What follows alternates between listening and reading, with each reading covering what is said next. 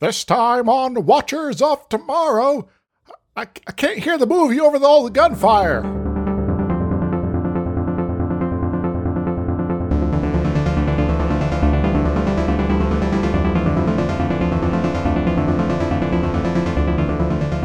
Hello, welcome to Watchers of Tomorrow, the sci fi review and critique show that is the law. So what else was I going to do, really? uh, I'm Gepwin. I'm joined, as always, by my friend and co host, Dr. Izixs. Hi. And this week we're taking a little break from our normal Star Trekky stuff to do a sci fi movie. And I chose to do the 2012 action movie simply called Dredd or Dredd 3D because it came out after Avatar. Oh. so everything was 3D for a while. Yep, everything was 3D for a little bit. And only occasionally things are 3D, and it's more of a uh, oh they had extra money to spend on something, so they did it. so Dredd is of course uh, based on the comic book character, not hero, anti-hero, sort of Yes. fascist cop. Uh, Guy. Yes, Judge Dredd, uh, the guy with the helmet and uh, a gun and sort of a uniform thing going on here. And uh, he is uh, judge, ju- uh, jury, and executioner all wrapped up in one because we live in the future now. Yes. He uh, first appeared in a British comic called 2000 AD in the 1970s and has been going ever since. So uh, now that we're well past 2000 AD, um, well, I guess that means we live in their world now, right? Well, actually, the comic is, though appearing in an anthology comic uh, sci fi thing called 2000 AD, the first Dredd story is actually set in 2099. So a little bit in our future, Yeah, so we have a bit of time before World War III. yes. And uh, we can either choose the uh, Star Trek future or the Judge Dredd future. I mean, we don't have a lot of good information between the the 2060 Star Trek war and you know the 2200s. So there's a lot of time for Judge Dredd to happen in the middle there. True. Uh, you know, so for all we know, uh, Mega City One is uh, you know part of the Star Trek uh, continuity, and uh, they're just really isolationist and pretend Yeah. the rest of the world doesn't exist. Well, or, Mega City yeah. 2 would have San Francisco in it, and as far as we don't see a lot of the middle of the country in Star Mm-hmm. Trek. So you know, I guess uh, the uh, soonest we hear about anything uh, in the Midwest uh, is Kirk's time, and that's you know a while after. Yeah, and I'm I'm sure someone knows this, but I actually don't know how far the city state of Texas extends in the middle of the country in in uh, Dredd. So well, c- could go anywhere really. maybe that's where Iowa is. I don't know. Uh, someone born in Iowa. Uh, don't think I I like that sort of Texas encroachment. So yeah, it's based on the comic. Um, a reboot movie wise because this came out after the Judge Dredd movie starring Sylvester Stallone, who it was fine. It wasn't great. It wa- it wasn't awful, but it was very campy. It was a very 90s superhero action movie sort of thing. Indeed, and uh, yeah, it uh, featured uh, you know Stallone, of course, but also uh, uh, Rob Schneider as the wacky uh, sidekick. Yeah, that sort of era, you know. So uh, you know, uh, if you want the uh, the campy version of this, that's the one to check out. That one is actually closer to the comics because it actually follows an amalgamation of a couple of the comic storylines, develops the world a little bit more, shows the you know the cursed earth, etc. But in a lot of ways, it also departs from the comics. A lot of comic fans are very mad at it because it diverts in several key areas, including the fact that Judge Dredd takes his helmet off for most of the movie. Yes. well, the uh, version we're looking at today is uh, the, uh, he puts the helmet on in the dark at the beginning and never takes it off throughout the movie. So Yes. Much more true to the comic. You never see his face in this. Um, this is then closer to the comic in some ways and not in others because they made it a much more grounded, sort of realistic sci fi, as opposed to Judge Dredd, the comic, which is very fantastical, very over the top, very like, let's satirize the world through absurd situations. here we have, you know, it's like, well, uh, a lot of these vehicles are things that we could have today. Um, like even like the drones, it's just sort of like scaled up, sort of uh, in terms of what they're all about here. And yeah, uh, the you know, only truly science fiction-y things that they have that aren't just near future tech are essentially a magic handgun and a psychic. Yes, and I guess you know in some ways the mega construction of the towers, but even still, that's something that we could actually build now. It just there's no reason to. Yeah, they have stuff like this. This is just much bigger. Yes, and uh, it's like, oh yeah, this is a 200 story tall building here, and uh, we're uh, going to do like thousands of them. Uh, yeah, because uh, you know we got everyone who's now living in here in our city here. Well, that's only a 200. I think the mega block in this is, says it's only got 200 levels. Yes. But uh, one of the big apartment buildings, something we'll talk about later, is there's an apartment building that's very similar to this that exists in South Africa, and it it only has 54 stories. Yes, but it, you know these things you know uh, you know can exist. Uh, they just don't exist in that kind of number. Yeah. Yes. So, all the backstory uh, this movie was written by Alex Garland, who's a English writer and filmmaker. He is known for writing films like 28 Days Later and uh, Sunshine, which are both very good movies. He also co-wrote the video game Enslaved Odyssey to the West, which is a very interesting, weird, like narrative game that a lot of people love. Uh, he also got into sci-fi movie making and directing, as he directed Ex Machina and Annihilation, which are two movies we're gonna have to look at later. yes. Uh, I've not seen Ex Machina, but I have seen Annihilation, and it's one of those movies that I both like and dislike for kind of.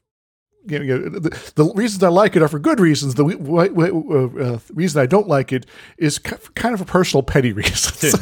if you want a mind trip where you come away from the movie going, "What in the world did I just see?" Go watch Annihilation. Yes. yeah, it, it- you know, I, I'd recommend it, even if I have weird, you know, complications.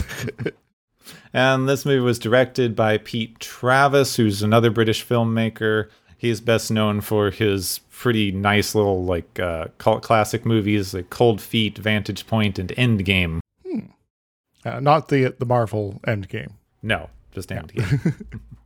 uh, this movie didn't do super well. It's it's got cult classic status now, but it really really bombed when it came out for some reason. Uh, bad marketing, I would say. Yes, uh, and uh, you know the. I guess the, the general vibe uh, was that you know we kind of live in a, an era with a lot of remakes and things like that right now, and people thought, oh, it's just another you know cash grab you know remake sort of thing, but no, it's it's kind of divergent from the previous movie, so it's not quite that sort of thing. Here, it's a we're trying to do it better. So this has a pretty stacked up cast, even though uh, in some ways this movie was a little bit before a lot of them got really breakaway famous. Uh, but a lot of people who were pretty well known even at the time. Uh, it's starring Karl Urban as Dredd, who's a New Zealand actor. Uh, had appearances in a lot of New Zealand filmed shows like Xena Warrior Princess. Uh, he later became pretty well known for playing Éomer in the Lord of the Rings trilogy.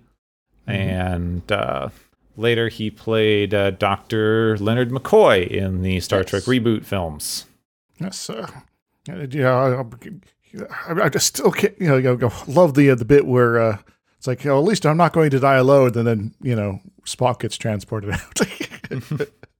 uh, you know, a l- little bit more uh, recently, he's been in uh, The Boys as uh, Billy Butcher, and uh, yeah, it's a uh, it, it's it's an interesting role he's got going there, and uh, like a very intense character, and uh, well. This is also a really intense character here, Dredd. So, Then we have Olivia Thirlby is playing Judge Anderson. She's had a long established career beginning in 2006 with the film United 93 and the TV show Kidnapped. Uh, she became very well known for playing Leah in the breakout film Juno. And she's been a, in at least one movie a year since then. I'm not going to talk about all of them. Yeah, Solitary Man, Bored to Death, Red Knot, uh, Detour, White Orchid, and Artist in a Field, and so on and so forth. yeah, she's she's just going, just just Yes. off and going. I have a movie Uh, career. Let's go. Wood Harris is playing Kay, who's the central gang member that we encounter throughout the film. Uh, he became pretty know- well known when he had sort of a breakout role in two very similar sports movies. In uh, Something the Rim, I most miswrote this, the No. basketball movie. Uh, the, the uh, oh, above the rim. There we go, above the rim. cool. Stupid auto correct. Yeah. and in Remember the Titans, which I'm pretty sure is a football movie, was one of those kinds of balls. Yes, uh, I remember the uh, remember the Titans uh, commercials from a while back, and I got so tired of them because they just kept overplaying them. Uh, he was also in The Wire for three seasons, playing a character called Avon uh, Barksdale, who I've never I've never seen The Wire. I'm sorry. But he became pretty well known for being in The Wire as a reoccurring character for three seasons. uh, he was also in uh, Southland Tales, which is on my uh, list of movies to maybe throw at you sometime. Uh, recently, he's been in more high profile stuff. He was an Ant Man. Uh, he's been in the Creed franchise and uh, in Blade Runner 2049. Yes. Uh, also in The Last OG. Oh, yeah, I heard of that at some point. Yes. I had not until just now. Then Lena Headey plays Mama. She is an English actor. Her first movies were not particularly good. There was something called Summer House that didn't get very good reviews. Uh, she was in. She became better known in like American audiences for being in that weird Brothers Grimm action movie, and The Cave, which was a, also a not very good action movie. These are things that people remember vaguely. But then later she played the uh, Queen in 300, and she probably has her best known role more recently playing Cersei Lannister in the Games of Thrones TV show. so uh, if you want a, uh, a, a lady with poise, but also sort of this vibe of she's going to stab you a lot, this is probably the uh, person to go to. Which is basically this character, yeah. Yes. Like she's going to, she's gonna stab you, yes. as evidenced by several characters. And uh, it just, you know, a matter of what kind of stabbing, you know, be it with a knife, uh, you know, uh, maybe a bullet or, you know, something else more creative. And finally, even though that's our main cast, I wanted to mention uh, Domhnall Gleeson is playing the clan techie. He doesn't even get a name in the damn movie. He's one of the more interesting characters and doesn't get a ton of development. But I wanted to mention him because you would never guess from watching this that this is General Hux from the recent Star Wars trilogy. Yes. you know, he's a, he's a, a very different uh, sort of character here. Uh, uh, you know, General Hux is, you know, self-assured, you know, s- you know, standing tall and, you know, trying to be, uh, you know, uh, you know, everyone is bow to me and my authority sort of stuff here. Well, this guy is more of a, please don't hurt me. Yeah, the poor abused tech guy who needed character development. It doesn't even get a name. Yeah. So I'm kind of curious to see how quick we get through this because it's a very action movie. I'm gonna have to skip over a lot of things. There are there are minutes long fight scenes with no dialogue in this thing. Yes. Just like look, pretty bullets flying everywhere. And uh, lots of sparkliness here. yeah. So we have Mega City 1, a city of 800 million people living in a decaying urban sprawl that is stretching from Boston to Washington, D.C. Outside of the walled city is an irradiated wasteland called the Cursed Earth where nothing can live or grow. So uh, definitely something um, not so nice happened here. They don't go into it in this, but yeah. Yeah. The only force fighting for order in the chaos, according to our narrator, is the Hall of Justice, whose officers are judge, jury, and executioner, simply known as the judges. Wait a moment. What what they do with Superman and the rest of the Super Friends? And Superman would probably be executed as an immigrant or mutant in this. yes. well, at least they try. So we find Judge Dredd, our titular character, in pursuit of a vehicle driving erratically. The passengers are taking a inhaler-based drug that sends the world into slow motion and gives a super saturated color, which is where we get a lot of the really pretty visuals of this decayed wasteland of a movie. Indeed. So the sparkliness and the uh, the weird color effects, and it's sort of like, all right, if you didn't know what was going on in terms of what you were watching, you might think like, oh, this is a strange art movie, huh? Uh, they're suddenly brought back to reality when they notice they're being pursued by a judge, which has convinced most of them that they are just dead. Yes. Well, uh, I guess uh, it's been a been a, a, fun time, uh, you know, rocking the drugs with you guys, but yeah, we got a, a problem. Uh, they swerve their way through traffic, shooting at Dredd sporadically until they run over a random citizen, which allows Dredd to start opening fire, taking out their tires, causing the van to crash. Uh, he puts his bike in automated crowd control mode, which is one of the little nice touches of like this is a cop working completely alone to the point where his motorcycle has to automatically yell, "Please stand back from the crime scene." Yes. So uh, it's like if folks didn't know what was going on here with the uh, scary guy with the helmet and the people shooting everyone, you know, this is maybe a good reason to maybe get out of there as soon as possible. Uh, most of the car's inhabitants died in the crash, but Dredd follows some gunfire into a food court where there are multiple dead and wounded. And the PA on the food cart is announcing that it's unfortunately temporarily closed. Well, I wonder why. The remaining passenger has taken a woman hostage. Dredd offers him a choice of life in the ISO cubes if he lets the girl go, or he's just going to kill him. yes. That's his Like what? negotiation. It's like uh, this doesn't seem like a like a deal at all here, Judge. W- Come on. The perpetrator refuses to comply, and Dredd uses an voice activated gun to activate a hot shot round that just burns through the guy's head and saves and- the hostage. And uh, so there's a, a bit of uh, you know uh, sizzling and pop. He's dead. I don't know if it's what was intended in the scene here in the comics. The hot shot round, in addition to being hot and burning things, is a guided heat seeking bullet, which may be why he used it for the close shooting hostage situation. Yes. You know, uh, go for the uh, uh, point that is the uh, the hottest, which is probably the uh, guy, uh, you know, uh, uh, chatting his uh, mouth off here, uh, and so it's sort of gonna- go after that bit of your mouth that's just a little higher at your temperature because it's you know kind of inside your body almost. So this completely normal run of the mill police situation dealt with. Dredd's called back to the Hall of Justice to meet with the head judge, and the food court will reopen in 30 minutes. We apologize for the inconvenience. Yes, gotta pick up all the bodies, and uh, yeah, you just you know random people all over the place who are dead. He also calls in for the coroner to come in for the EMTs and body recycling. Yes.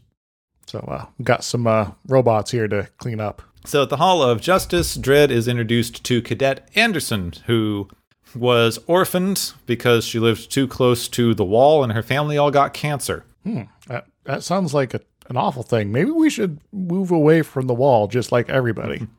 Well, then where would you put all the people? There's sprawl, etc., urban decay. well, maybe in some sort of large uh, tower blocks. She, like all orphaned children, was given the drug entrance exam. She didn't pass, but she was bumped into the academy anyway, uh, where she didn't pass. And judge's like, well, why is she here then if she did not pass? This seems a little unusual. The chief judge reveals that she's actually a mutant, a side effect of growing up close to the perimeter walls where there's all the radiation.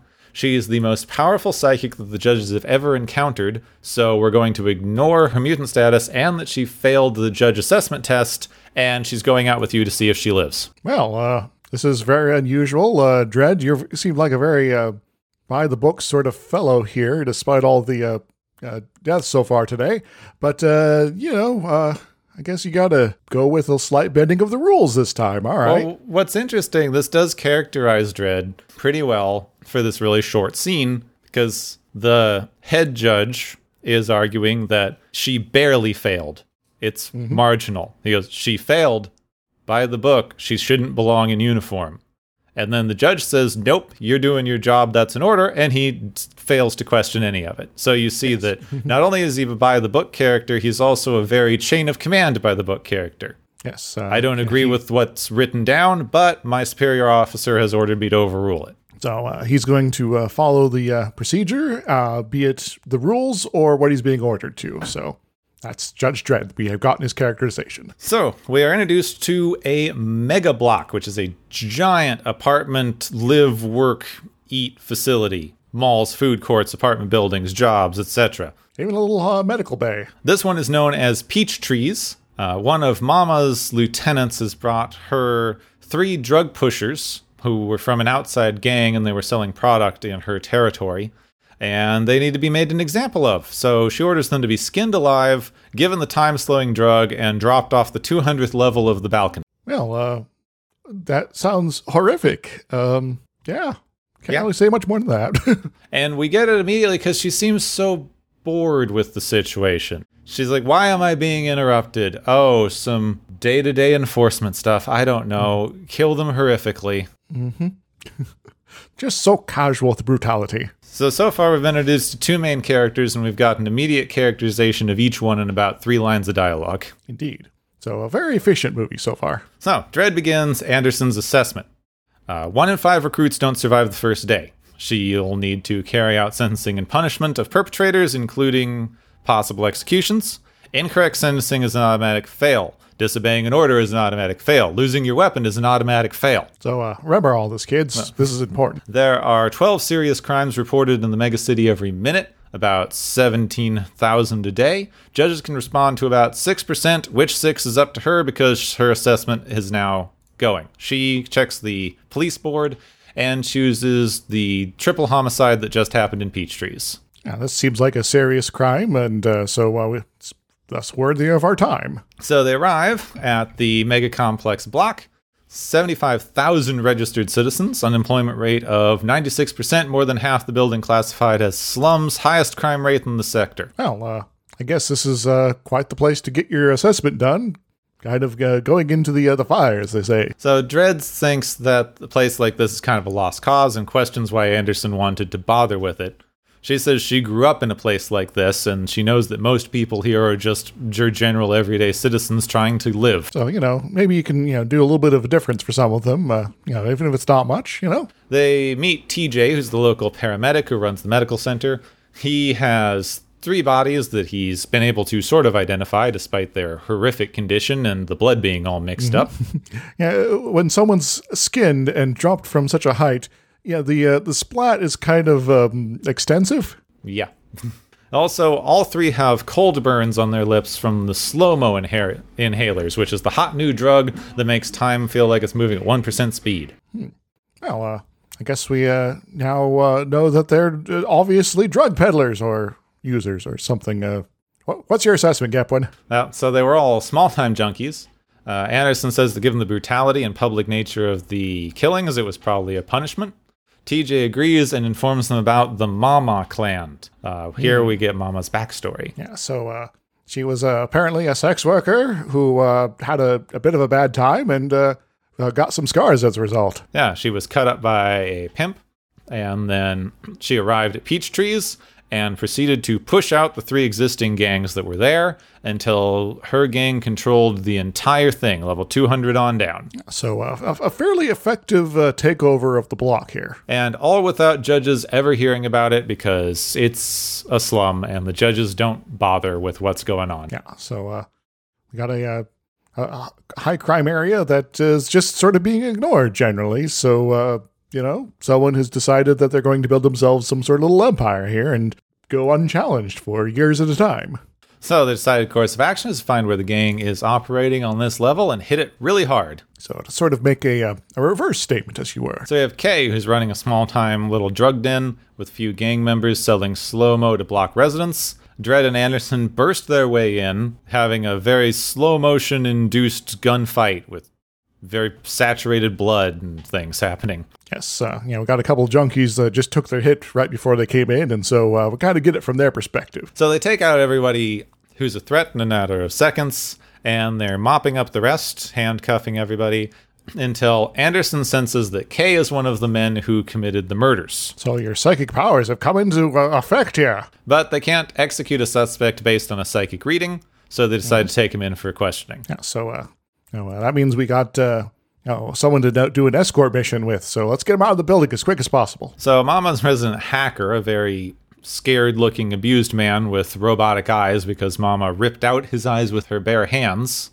in a flashback that we keep seeing, reports that Kay is being taken in for questioning, and Mama's gang immediately takes control of the block, calls the city's control center to fake its way into a defense system test, and the emergency services are notified to ignore everything that's happening on the block because they're just having a test. It's fine. Yeah, so uh, if something explodes, it's just, well, it's one of our thingamajigs malfunction. Then we'll talk about it to you guys later. How about that? So, giant blast doors close every window, the main entrance, and even the roof. because this is hardening against a nuclear attack. Yeah. so uh, you know, the the building will be able to survive the World War Four, I guess. Yeah, no one's getting in or out. So Mama patches into the intercom. She wants the two judges dead.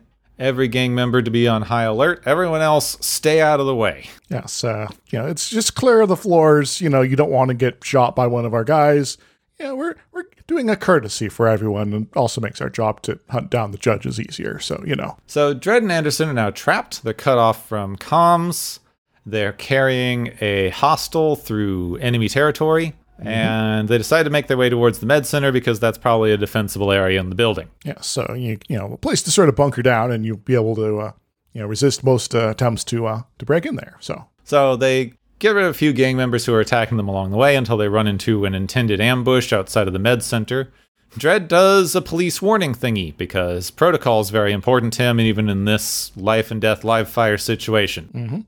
So uh, here's a little broadcast for all you, and uh, we're gonna you know just happen to drop our uh, stun grenade between your feet while you're not paying attention during that process, just in case you may d- need to make use of it. You know, in case you're uh, not willing to uh, surrender so easily. Yeah, drop your weapons or we have to use lethal force. Uh, the stun grenade goes off because they do not agree, and they shoot up the place. Anderson has to execute a wounded man because he had the attempted murder of a judge. Death sentence. This is the first time that we have to see her kill someone outside of pure self defense. Yes, and uh, she gets a good look into his eyes, and uh, he's kind of there pleading, with his hand's still on the weapon, and just like, uh, you know, this is going to be your old Yeller moment, isn't it? Yep. She's very shaken. The, we get this whole first part where she's shaken, doesn't know what she's doing, is unconfident in her ability. And then blam. Dredd tells TJ, the paramedic, to open up, but he refuses because the medical office needs to remain neutral ground. Dredd's a bit angry and aggressive about this, but he does leave, even though he could probably threaten to arrest and kill the guy for interfering with their judge activities. Indeed. You know, is it a question of uh, you know technically he's in the right to uh, you know keep the door locked in such a situation, or you know he understands the logic of the situation that to uh, open up the store would be putting the the uh, you know. you know, EMT there at risk, or uh, is there something else going on here? Yeah. You get a bit of this like Judge Dredd is the letter of the law, but he was going to bend it in some ways for his own reasons that we don't really understand because he's a very silent character. So they head off, decide that they need to hide, conserve in- ammunition, make their way through here, and just survive until they can get back up. So, uh, time to uh, go on a, um, a hiding spree, I guess. Yeah. They soon get pinned down in a hallway by some gang member patrols. Uh, Anderson's able to use her abilities to call the woman in the nearby apartment by name and convince her to let them inside, where they hide until the gang passes by. The woman just wants them gone, far away. Yeah. Get away from my family. Go use the elevator. Get off of my floor. Yeah, you just go anywhere else but here, please. And when they're leaving, Anderson notices a picture and she sees that the woman's husband was the man that she just had to execute. Whoops. Uh, yeah. So, uh, lady here is like, yeah, my husband's out there uh, looking for you guys, uh, and I don't want him dead. So please just leave. Mm-hmm. Whoops. So the judges head to the service elevator and make their way up. Um, the techie finds them on level 76, and Mama locks it down. Gates close them in. They can't move, but for some reason, the gang doesn't come and attack them immediately, which makes Dredd suspicious, and he goes off to investigate, while Kay does his best to antagonize Anderson. Yes, and uh, like, all right, Anderson, uh, go hide by the uh, the elevator there. It's a uh, nice, good defensive uh, position, and uh, keep track of Kay while I go take care of business. So Dredd reaches the balcony just in time to see Mama's gang setting up three miniguns across the way. Oh dear. Huh. So Dredd runs back to Anderson with, you know, Gatling gunfire, indiscriminately killing everyone on the level, setting fires, explosions, all that jazz. and uh, possibly killing all the people people on the levels below and above as well. Yeah. because you know they're not exactly uh, precision weapons. These. So they're hiding behind the elevator for a little bit in a bad situation when one of the bullets puts a hole in the wall and they see light, so it's an exterior wall. Dredd blows it up with a high explosive round and they jump out into a balcony side skate park. Well, it's uh, convenient that that's there, and but we had seen it earlier. Uh, we just didn't know what level it was on. Yeah, it's it's a little odd that the only thing jutting out of the side of this building is a skate park, but there you go. Know, it's probably one of those uh, you know, uh, we need a certain amount of like extra water pumps up to this level, and then we don't really need them further up. And you know, it wouldn't make sense to put things above it. So we'll just kind of have a thing here, just kind of jutting out of the building. So now that they're outside, they can call for backup. They can't stay where they are because they'll be found. They need to go back inside and continue fighting their way through the gang. Well, uh, yeah, it'd be nice if we had a jetpack, but unfortunately, this helmet business it doesn't mean we're Boba Fett here. So uh, let's go back inside, I guess, and possibly get you know shot up a thousand times. So Dredd tanks out all the men that Mama sent looking for them, and then they find an empty room and start to interrogate Kay because this level of destruction, just to try to take out two judges, seems a bit extreme even for this kind of gang. Indeed. So, uh, Kay, tell us what you know. Uh, Yeah. Judge Dredd here will pu- punch you until you tell us things. So Dredd gets nowhere with the general beatings, etc. So Anderson comes in because she can get the information without him needing to, you know, talk. Ah, well, I, I guess uh, you know uh, torture isn't going to work here. So I guess that's a good message from the film. So she goes into Kay's mind. He tries to fight her with some abusive and sexual imagery, but she's in her element and he can't really do anything to hurt her. And soon she completely breaks him with horrid memories and images and things that we don't really see. You know, it was just sort of flashes and glimpses of uh, the, the most messed up stuff, but we don't quite get to register what it actually is. So it turns out the thing that Mama didn't want them to know is that Peach Trees is not just where her gang is headquartered, it's the manufacturing facility for all the Slo-Mo in the entire city. Oh, well, I guess that uh, kind of makes sense that you would put uh, the thing you don't want to get uh, spotted by one of these judge fellows uh, right here in the sort of place that they don't check ever. So, yeah, makes sense. Back outside, we have their backup arrive. It's two judges who are like, well, we can't get into the building. I guess we just wait here. Darn. Well, uh, this is just to hang out time, I guess. Uh, how are you? How's the kids? So now the situation's changed. The judges have new information. They have backup inbound. Anderson has to choose whether they keep moving or defend, or as Dredd points out, they go on the attack. so it's time to uh, see how many bullets we have left. Yeah. So they start moving to go confront Mama, maybe take her out because she's you know, guilty of drug manufacture and trying to kill them all. Yes, and uh, you know, at, at the very least, accessory to several murders. And uh, you know, uh, we did see her, uh, you know, shooting up the place with the uh, Gatling guns earlier. So you know, very directly involved in murder. So uh, in terms of the uh, justice system of this place, that means yeah, they got to kill her. So they start to move, but they're soon pursued by two kids who hold them at gunpoint, obviously wanting to be part of or are very young members of the gang. Yes, and they're kind of fumbling overall. Like, but can we do this? I don't know, man. Yeah, Dredd's incredibly unconcerned. They're like, freeze. Why? yeah. like you obviously don't know what you're doing. Why should I do what you're saying at all? He does threaten them with deadly force at one point, but uh, mostly Kay uses this as a distraction to get his hands free, grabs Anderson, and drags her into an elevator while Dredd stuns the two kids. yes.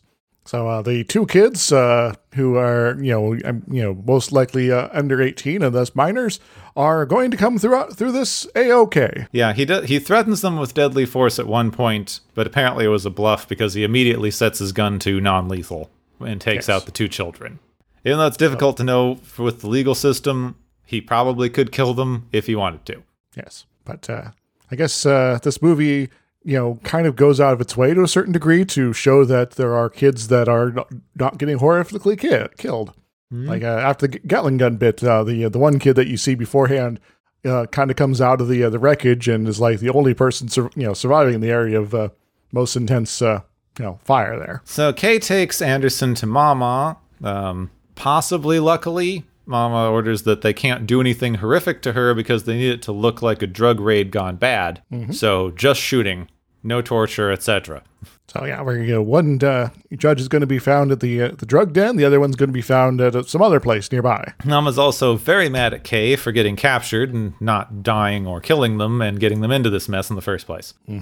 So, uh, you know, the only reason you're not getting, you know, horribly tortured right now is uh, because, you know, we are kind of low on people right now. So, you know, So, meanwhile, Dredd has placed himself on the PA system. He announces Mama as guilty of a number of crimes and sentenced to death, and anyone obstructing him from carrying out his duty is going to be considered her associate. An accessory to all those murders. Uh, the PA let the techie track Dredd's location, and the gang closes in. But they find that instead he's set a trap for them because there's a decoy inside, and Dredd sets the entire level on fire. Well, uh, I guess that's one way to deal with a group of people. So Mama decides that with all this going on, maybe it's time to call the police. Yes. Uh, hell, there's a madman trying to murder us. So four judges respond to her call. They blow past the two judges who are waiting outside because they just say, "Hey, open the door," and then they do. Like, well, oh, uh, I get we could do that. Oh, They tell the two waiting judges to leave, and the four lay out a scenario in which the two judges initiated a turf war and got themselves killed, tragically. Uh, TJ sees the reinforcements and go out to tell them what's going on, that the judges are still alive, and that he'll help them find them. But unfortunately, they shoot him because they don't want any witness. yes. So, uh, sorry, TJ, but uh, this is the uh, you know, the end of the line for you because uh, we now have a, we have to establish that these guys are actually bad guys. So they head up to meet Mama and establish that she's paying them a million credits to take out Dredd, and they advise that she kill Anderson and tie up some loose ends. So, uh, I guess we now have a. Uh, uh, an uh, end game boss situation here, sort of. Dredd versus his own sorts of Ah, folks. corrupt judges. Yeah. So one of the judges finds Dredd responding to his distress call. Hey, you can relax now. Dredd goes, Hey, why aren't you worried about the other one? And then proceeds to just kill him. Yeah. It's like, oh, yeah, crap, I messed up and I let on that we're only pursuing you. Whoops. So uh, Kay is tasked with executing Anderson. He gloats a bit, talks about how it's it's just okay. She's just can't handle this kind of life. She would have got killed eventually, and gets to kill her with her own fancy judge gun, which she's very excited about. Even though he doesn't realize the thing has a DNA lock on it and it explodes. Yes. So, uh, he's been disarmed. Uh, she then kicks him to death, you know, with the flying spin kick, and heads out to take out two guards and steal their weapons. So, uh, I, I guess, uh, you know, don't chud- uh, uh, consider a judge out just because they're tied up and you have their gun. Yeah. Uh, one of the other judges decides to go after her, saying, Well, she'll still see me and trust me, and then I can just shoot her, and it'll all be done. You know, uh, hopefully she's not like some sort of crazy psychic or something like that, right?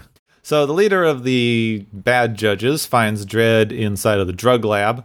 They count, they cat and mouse it for a bit. Uh, Dredd uses his last round to take out his friend who's trying to sneak around him with a shotgun, and now he's just pinned down and out of ammo. So, uh, this sucks. And, uh, yeah, the, the other guy's like, I'm going to use some armor piercing shots to uh, get through this wall between us. So, you know, hold still, Dredd. Yeah. Anderson's found by the judge that went after her, and as soon as she sees her and reads her mind, she just shoots her and keeps moving. Yep. It's actually one of my she favorite. was a psychic. It's one of my favorite psychic scenes because they don't do anything. You know she's a psychic. It's been so well established at this point. So she's just walking down the hallway, goes, "That person's gonna kill me," and just shoots and moves on. Yep. So uh, everything's well established, and we just sort of need to turn the crank. So the final judge shoots Dredd, like he said, and uh, prepares to come around and finish him off with a headshot. Dredd goes, No, wait. And the judge just goes on this giant tear about being disappointed and the great Judge Dredd is afraid to die. Oh my God. What do you want me to give you a few extra seconds of life? Then Anderson shoots him in the back. No, you idiot! Wanted you to wait so the other, you know, my, my partner can shoot you. So Dredd uses a field med kit to patch himself up, um, a la Predator, and he reloads from the corrupt judge's ammo packs. And Dredd and Anderson are ready to make their way to Mama's stronghold. They take out several guards and find the techie, begs for his life because he knows the code. Um, Anderson reads his mind so that they can make sure he's not lying to them, sees him getting threatened and abused and almost murdered, etc. So she gets the code and just tells him to go. yes. It's like, yeah, this person's uh, not really here of his own free will. So, yeah, he's more victim than uh, perpetrator here. Dredd goes, "Hey, you just let a criminal go free. What's what's up?" And she says that she knows she failed because, you know, she lost her primary weapon, which was one of the automatic fail points. But until the assessment's officially over, she can still dispense judge- justice. And this dude is more of a victim than anybody else here, and he can go free. It's like, well, I guess I can't really argue with that. Drat. So they confront Mama, who's activated a small device in her wrist. Uh, Dredd and Anderson take out the few remaining guards. Anderson gets wounded and goes down in the melee. Uh, Mama then explains that she knew that it was only a matter of time until they got raided, so she's rigged the entire level with enough explosives to bring down the entire building and linked it to the transmitter on her wrist that's going to set them off the minute her heart stops. well, that sucks. Um, I guess we gotta let you go or something like that because we don't want to get exploded or everyone else here exploded because, you know, but maybe there's a way to get around this little dead man switch situation. Well, Dredd is kind of done negotiating at this point. He shoots her in the stomach so she doesn't die immediately. He drags her over to the balcony. Goes, We're a kilometer above ground. Do you think that that transmitter can get through 200 levels of concrete? Yep. so, uh, let's find out. So he decides to give her Slo-Mo like she gave the other guys at the beginning and drops her off of the balcony. We She gets slow mo falls through all of the devastation that she wrought on all of the lower floors until she finally lands next to the other three men that she killed. and a uh, kind of artistic sort of uh, splattering there. So the block opens back up. Medical units and judges flood inside. Anderson's assessment is officially over, and she hands her badge back to Dredd because she knows she she failed. And the chief judge comes up to see what in the world happened. Dredd's like, ah, no, no, drug dust. Pretty normal day, honestly.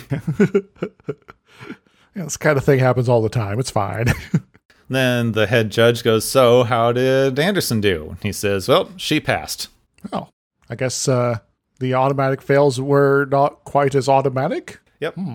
Then they all do a repraise of, you know, we're keeping order in the chaos, etc. And we just see them go off to do it all again. Yeah, and, uh, this is just another day here in Mega City 1 where we gotta fight massive drug lords and their army of goons in giant towers every day, right? Yeah. That's how it works. That's that's that's the thing. Yes. So, Dredd, So I'm actually curious. I didn't ask you before, but I'm curious because I think it's somewhat central to the question of how much this movie succeeded or failed as its own sort of little adaptation of the source material and as the messaging that it is probably trying to do given the thing that it's adapting. How familiar are you with Judge Dredd, the comic? Uh, not super familiar. Uh, familiar with some of the basic elements, such as Mega City One, Dredd, Helmet. Uh, you know, sort of the uh, uh, general. Uh, you know, sort of. I guess being a commentary on various. Uh, you know, uh, you know aspects of our society and kind of just turning it up to eleven uh, to uh, sort of point out the absurdities of it all. So right now we've got basically like three little three basic opinions of this thing because I'm quite familiar with the source material. I've been a fan of the comics for a long time. I haven't read all of them, but anytime I've come across any, I've grabbed them and I know a decent amount about the world. I played the horrible video game Judge Dredd versus Judge Death. I know who Judge Death is. Yeah. Not to confuse with Death's Head, which is a different character. I had read the Judge Dredd's clone brother Rico storyline before I saw the Stallone movie, so I'm pretty familiar with the world this is set in. And then I watched this with my partner, who basically had not engaged with Judge Dredd at all beyond knowing it is sort of a pop culture thing. Um, so the real question is the the the original source material is incredibly satirical, very cutting to American and British like police practices. Has a lot of very sort of obviously left-leaning storylines about fascism and the way that it manipulates people into subverting their own interests and the police state observation the way that it can manipulate protests and other entities to its own ends to be able to maintain a status quo mm-hmm. and that's very well done in the comics to the place where you aren't exactly on anybody's side. They're all sort of villains, and that's sort of the point is they're they're pushing all this fascist police state stuff to such an extreme that you can look at it and see it as somewhat ridiculous and harmful and awful. Yeah, it's like you, you shouldn't be expected that everything's awful given what you're doing to try to control the awfulness here. So maybe it would be better to go a different route. and it's pretty interesting in the way that it puts forth its political perspectives because the main character, our point of view character in a lot of the stories, being Judge Dredd, is a fascist. He is a pro police state fascist. And he will express that political opinion to people. and you know, it's like where I'm going to follow the uh, my orders, going to follow the rules, and I'm going to make sure everyone else does too, or else. Yeah, this is a post apocalyptic world. They have this whole, like, we tried democracy, look where it got us. This is the only system we have, and anything else could possibly be worse sort of mentality. I don't know about that. uh, I know, put the meme here of the uh, the guy from uh, L.A. Noire going doubt. Uh, So the thing with this movie as an adaptation, in a lot of ways, it's a really, really good adaptation. It kept a lot of the elements from the original comic. It kept a lot of the stylization. It turned it into a really interesting, fast-paced action movie. But what it did in service of being a really good action movie was take a lot of the satirical elements and sort of put them into the world building and the background. yes. And my overall question on how it fared as a piece of science fiction adaptation is if you don't know to look for them, how much are they actually there? Yeah, that's a good question. You know, as you know, someone who has seen parts of this movie almost the entirety before my watch throughs for this uh, uh, recording here, uh, you know, I was more focused on the action. But you know, except for the parts that I'd not actually gotten to see before, uh, this time I was able to sort of like kind of take it a little bit slower and kind of take in more of the surrounding world. There, it's like, oh yeah, there's you know, sort of really ridiculous advertising going on there, and here over here is uh, some uh, graffiti that is kind of interesting to look at because you know it sort of touches upon stuff that we're not really being told about in terms of what's going on in the main sort of action here, but is you know hinting at attitudes and uh, you know events going on in the greater world. When I finished my first watch through for this with my partner, I asked them what they thought, and the the initial reaction that I got from them as someone who's not very familiar with the source material was, "Were we supposed to be on his side?"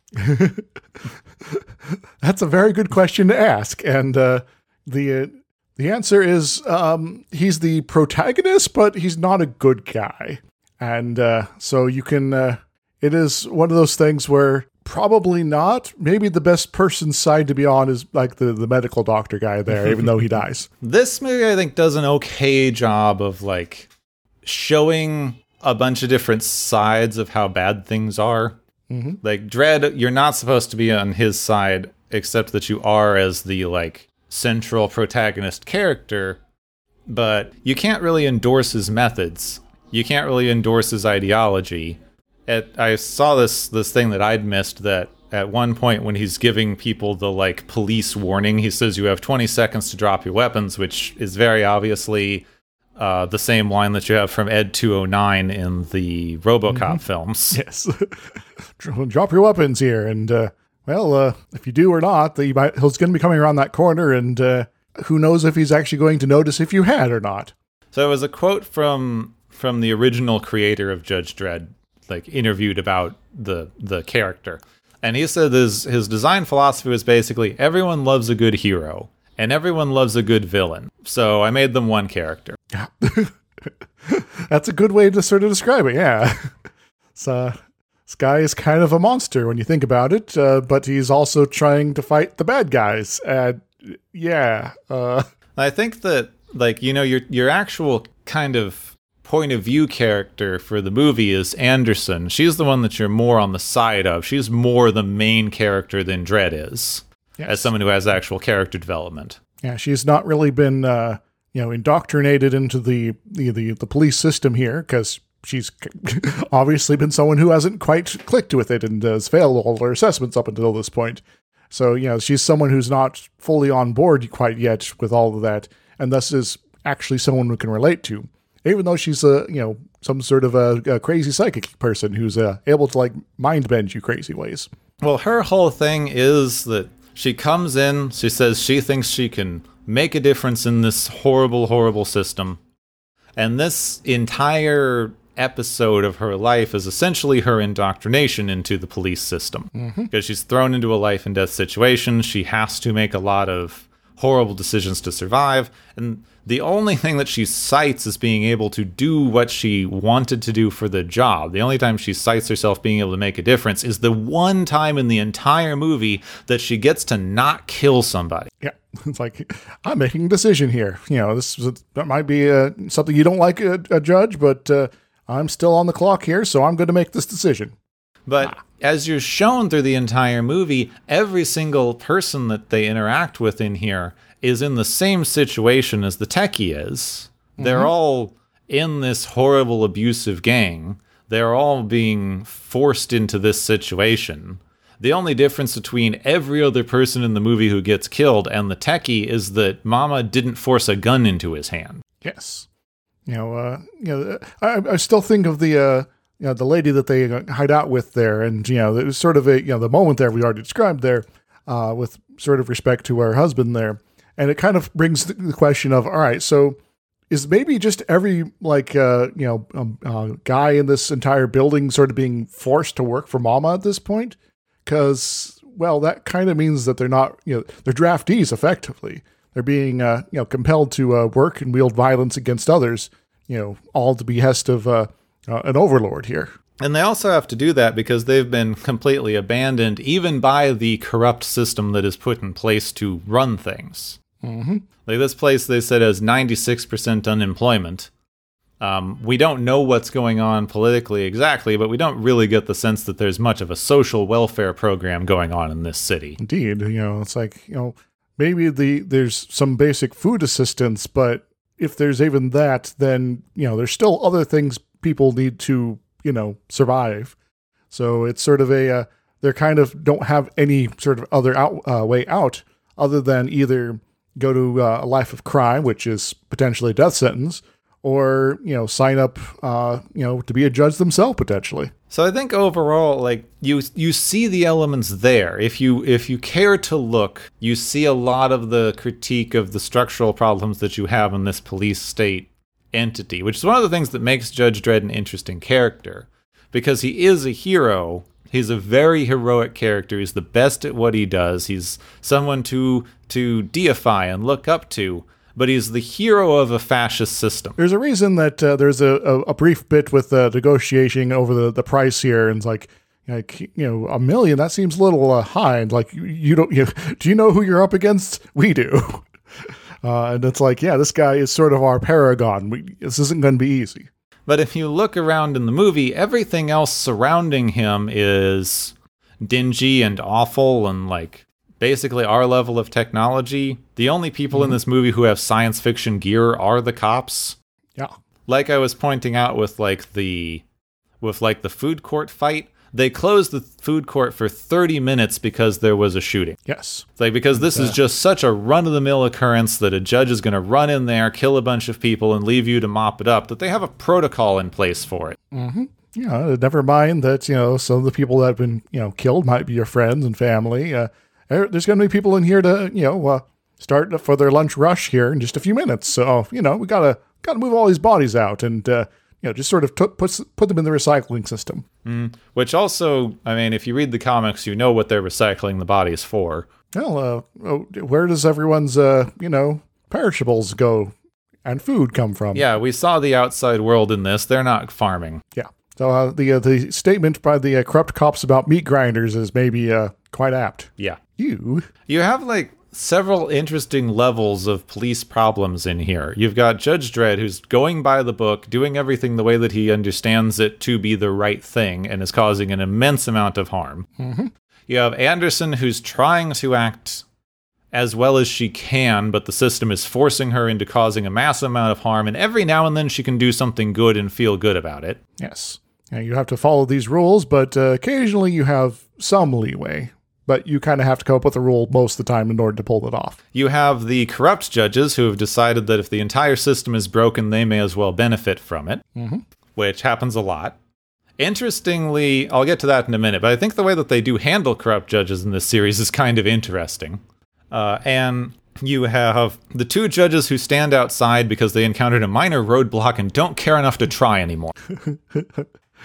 It's like, eh, it's not really our problem uh, at this point uh, until this door is open, and well, the door's not opening, so we're just gonna stand here. Which just am kind of reminded by how in in New York recently they've really expanded general police presence, and everywhere you go there are just two or three groups of of police just standing around on the subway platform texting. I've uh, seen a, uh, a number of uh, you know posts on the social medias about you know uh, you know cop gatherings where it's just like a whole group of them that are just on their phones, standing on platforms or you know on the corner or somewhere else, not really paying attention to anything other than their phones. And you know it's like there's like a dozen officers here doing absolutely nothing other than you know just kind of chilling. Well, they're being there, I suppose. Yeah. I guess if someone yells for them, they might respond. Maybe. I do think something that uh, is sort of interesting in the way that this series like does handle their corruption is it's it's depressing because it's like the one thing in this world that is done slightly better. Because the corrupt judges are treated as a such massive failure of their justice system that they incur the harshest penalties of any crime. What when when your uh, general punishment for a lot of things is death, that's must be something. Basically, their bodies are compl- are artificially augmented to work in a vacuum, and they're sent to mine minerals on Jupiter's moons until they die. Huh. Well, that sounds like it sucks. Hmm, which moon? I forget now. And find it with the Judge Dredd's brother. but given all of that, I think that the main thing that you hit with this movie particularly is it being a good action movie has not taken away the satirical elements. All that stuff is still there, but you have to look for it because it's first and foremost trying to be a good movie, which means that if you're not looking for it, it's very easy to see this as a very heroic piece of propaganda. You know, uh, you know the, uh, the the the top level surface stuff is like, oh yeah, cops going around just blowing people away, hell yeah, sort of uh, you know view of things here. But if you're kind of thinking about anything in terms of the situation, how it's sort of set up, uh, and picking up on the little details of the settings, then you go like, wow, yeah, this world sucks, and what's going on here is a tragedy, kind of all around, really. it's demonstrative of the problem with satire generally. Because if you're doing satire well, it looks enough like the thing you're satirizing that people can use it as that or interpreted Yes, as that. Uh, that's a Poe's law, right? Your uh, satire is indistinguishable from the from the real thing. Well, it kind of depends on who you're talking to uh, to a degree. Uh, there can be uh, you know situations where someone who is uh, you know you know uh, fully on board with something spots it as satire, and somebody else who's you know not on board, you know, doesn't, and mm, this causes some weirdness. And where everyone dislikes something, or the inverse of that, where the person who's fully on board is like, "Yeah, this is like totally behind my message here," and everyone else is like, "Are you sure?" Because yeah, this makes look like makes you look like the bad guys. Ah, there we go. I found the quote. Poe's law is an adage of internet culture saying that without a clear indicator of the author's intent, any parodic or sarcastic expression of extreme views can be mistaken by some readers for a sincere expression of those views. there we go. Yeah. Which I'm reminded, I believe it was a Lindsay Ellis video from a bit ago. She pointed out that like Nazi groups are using like The World Belongs to Us from Cabaret, which is a satirical song about Nazis. Uh, None of them use Springtime for Hitler. Yeah. Because uh, you know, one's a little more uh, obvious, and the the other one's a little less so, right? Yeah. So yeah, that's the satire. I think that it I think it fundamentally is very middle ground as a work of science fiction satire. If you're looking for it, it's there and it's decently done. But if you're not looking for it, it's boom boom explosions, look at the cool cop. Yes, and uh, I guess hopefully, if you're not you know looking deep enough, uh, you know, for you know, you know messages, you'll only get the uh, the boom boom explosion side and not really get any message from it, really. Mm-hmm. Which is yeah, probably the best of both worlds in that case.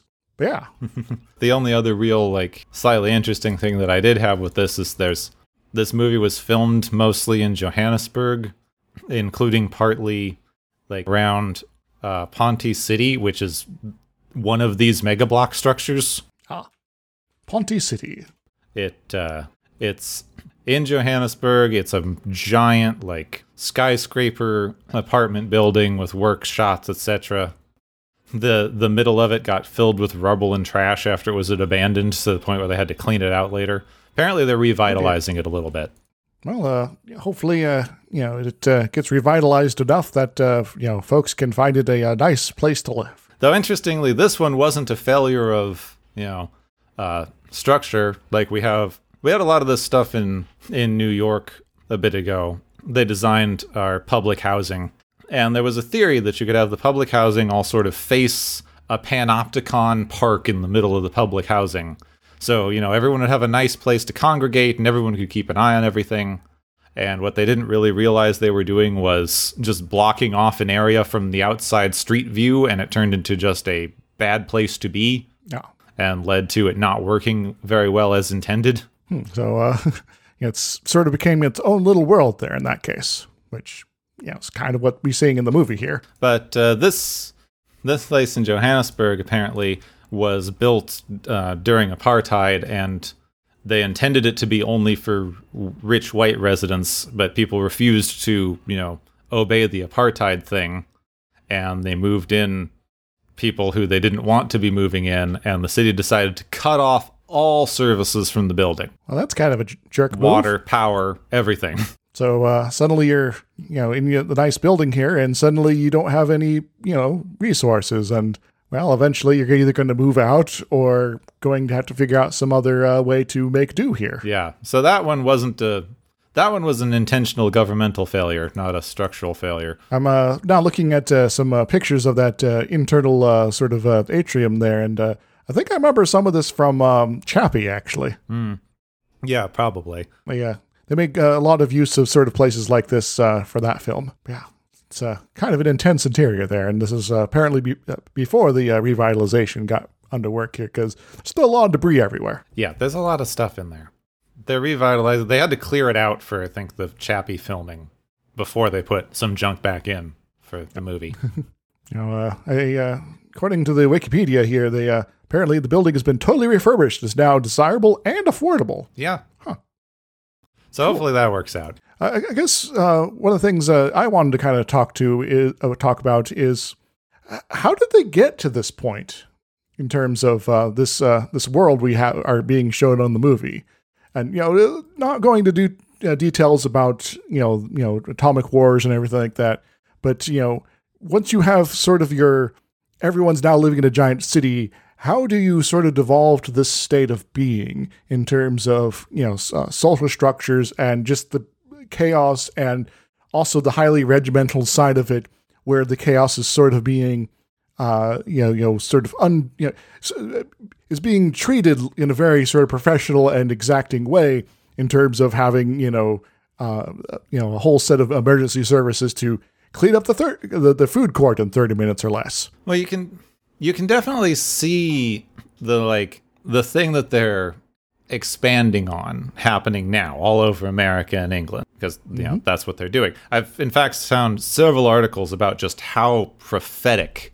a lot of the storylines in this are Yeah. because they had storylines from like the 80s and 90s that almost exactly predicted the way that the police handled Black Lives Matter protests. you know, instead of, you know, letting people protest and just kind of, you know, standing aside and letting them, you know, get their anger out, we're going to start shooting tear gas at them because, you know, getting them uh, more, uh, you know, you know, uh, antsy is, uh, you know, going to be useful because now, now obviously the, uh, the one broken window over here that's totally involved in the protests and now cracked on on everybody and just kind of start carting them off to jail. Well, they had they had a whole storyline about pro-democratic protesters, and the judges' council publicly supported everyone's right to say things and protest and free speech, and then behind the scenes decided that they had to put it down and put in infiltrators to ensure that violence would occur and give them an excuse.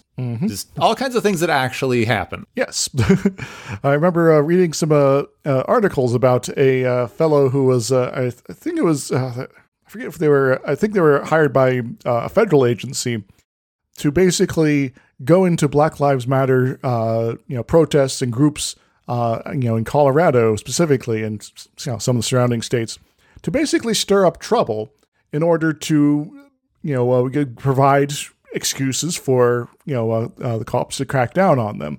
Uh, so you know, there'd be this guy who, up until he got on the on the payroll here, was actually a you know a very obnoxious white supremacist.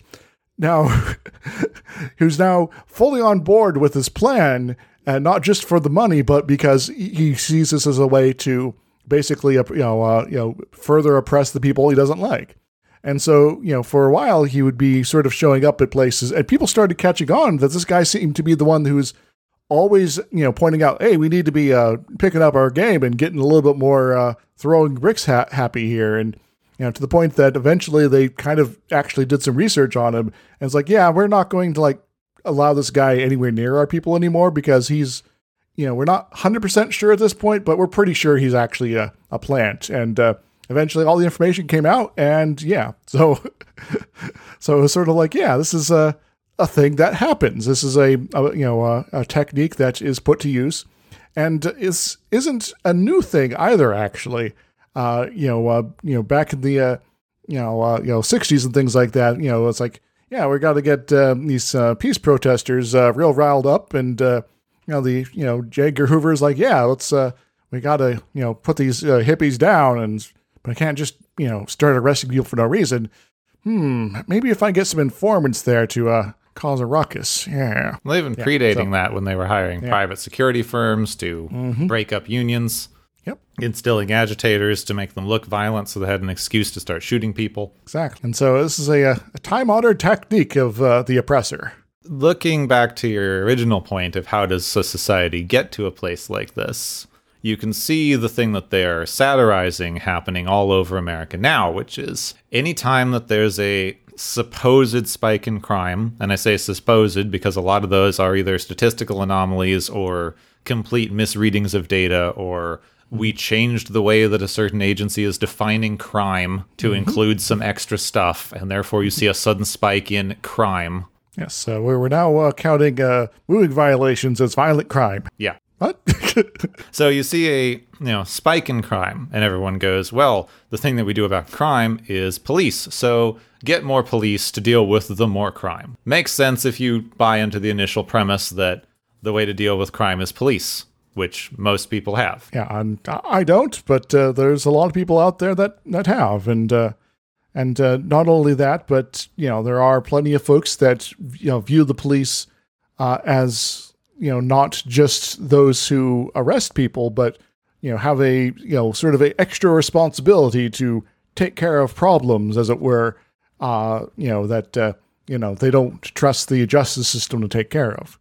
Um, and then, of course, crime eventually goes down, probably statistically, because that's just what it does. It goes up and down, mm-hmm. uh, or they change how they're measuring something, etc., etc people go, well, our more police worked. Yep. we should keep doing that. We should keep it at this level at least, maybe more because it was working so well. Then statistically, yeah. stuff goes up again because of general statistical analysis stuff, normal mm-hmm. variation, etc.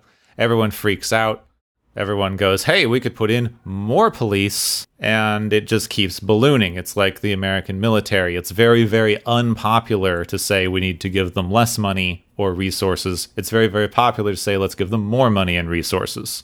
And just keep upping the budget, upping the personnel numbers, and uh, and then pretty soon you have a bunch of cops hanging out on the subway platform uh, looking at their phones. Then you have a lot and, of stuff that I'm not yeah. going to be able to go into complete detail on because I've seen like several entire hour long shows dedicated to covering this stuff. You're talking about like military hardware and uh, you know armored personnel carriers and yeah. uh, high tech you know, you know weaponry. I know. I'd, I'd recommend looking up the last week tonight episodes on police militarization because they handle it a lot a lot better than I can, um, with a lot more research. Mm-hmm. But yeah, at after Homeland Security became a thing, you know, with all of our anti terrorism stuff uh, they started selling military hardware to local police because it's how you deal with terrorism. And then, of course, once an organization has military hardware, they're going to find a way to use it for something. Yes. Uh, yeah, uh, it's like, well, uh, you know, never mind that, uh, you know, we don't really have a good way to use a rocket launcher, you know, for anything other than exploding things. We're going to figure out some way, excuse to use it. So let's go, guys. Then also a few years ago, um, you had a very public, organized effort from white supremacist organizations to instill their members into high level police positions.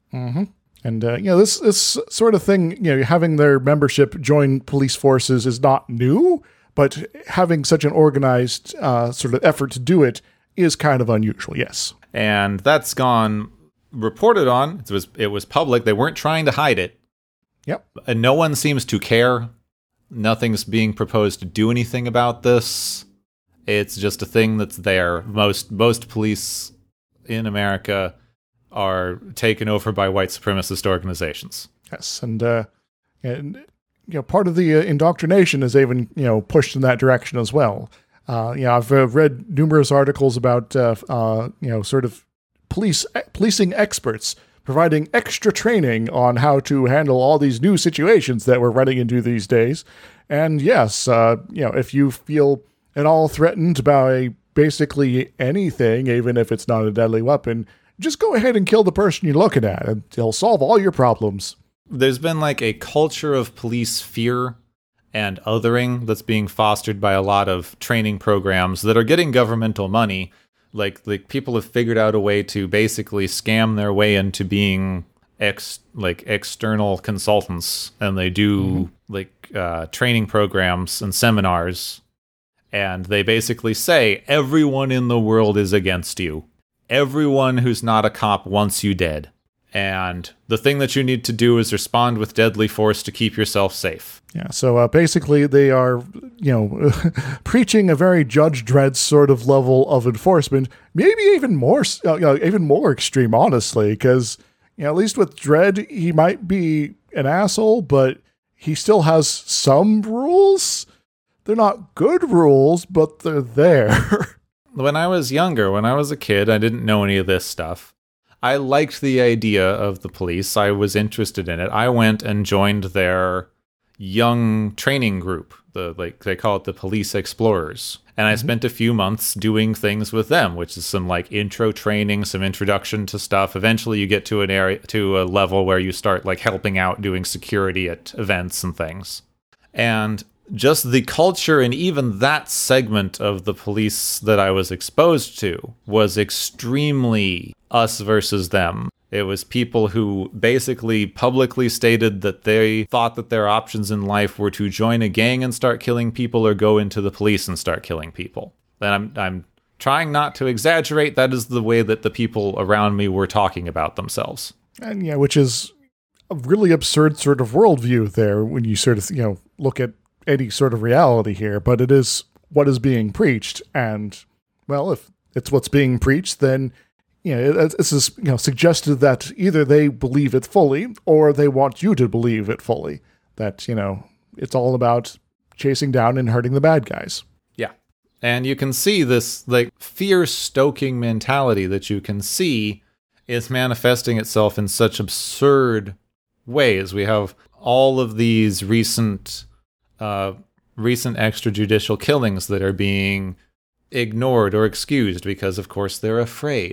Like including absurd things like the woman who went into the wrong apartment and decided to start shooting because she was afraid, who basically faced very few consequences because, oh no, she was scared in that situation. And cops can do that, I guess. And uh, I believe the uh, main reason she got you know uh, actually charged there was that she wasn't actually on duty. So you know, Yeah.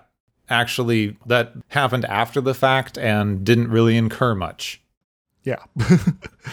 so like, well, at least they're being held responsible somewhat, I guess, in this one case due to specifics of the circumstances, but in many others, not so much. And all of the recent stuff, like currently surrounding the general fear of, uh, of fentanyl as a drug, that police officers on duty will pick up a piece of paper that they've convinced themselves was dosed with a deadly chemical and pass out. It's like, yeah, he passed out from fentanyl. We checked and there's no fentanyl there. But also, it doesn't do that. Yeah. You can't absorb it through your skin like that. But they've believed a, uh certain uh, myth about it and fully internalized it to this point th- that they're going to react to it, even if it makes no sense. I'm trying not to be hyperbolic in this discussion because it's easy to get riled up with all of the horrible stuff that's going on. And I don't think it's useful to just rant about things. Mm-hmm. But But we're kind of at a point where the things have become so ridiculous that you know the the, the hyperbolic view and the reality of it isn't so far away. yeah, we're we are essentially at a point where we just have a massive segment of the of budget and resources going to a large number of armed, super on edge, basically paranoid individuals who face no consequences for any action they choose to take. Indeed, it uh, I don't know. It kind of reminds me of um, I don't know. It's like some sort of like anarchy almost situation where you know the uh, the uh, the, the those who uh, have all the guns are going to be making the rules here, and uh, all the rest of us, well, too bad. Hmm. Except that's not often how anarchy functions when you Yeah. actually look into it. Yeah.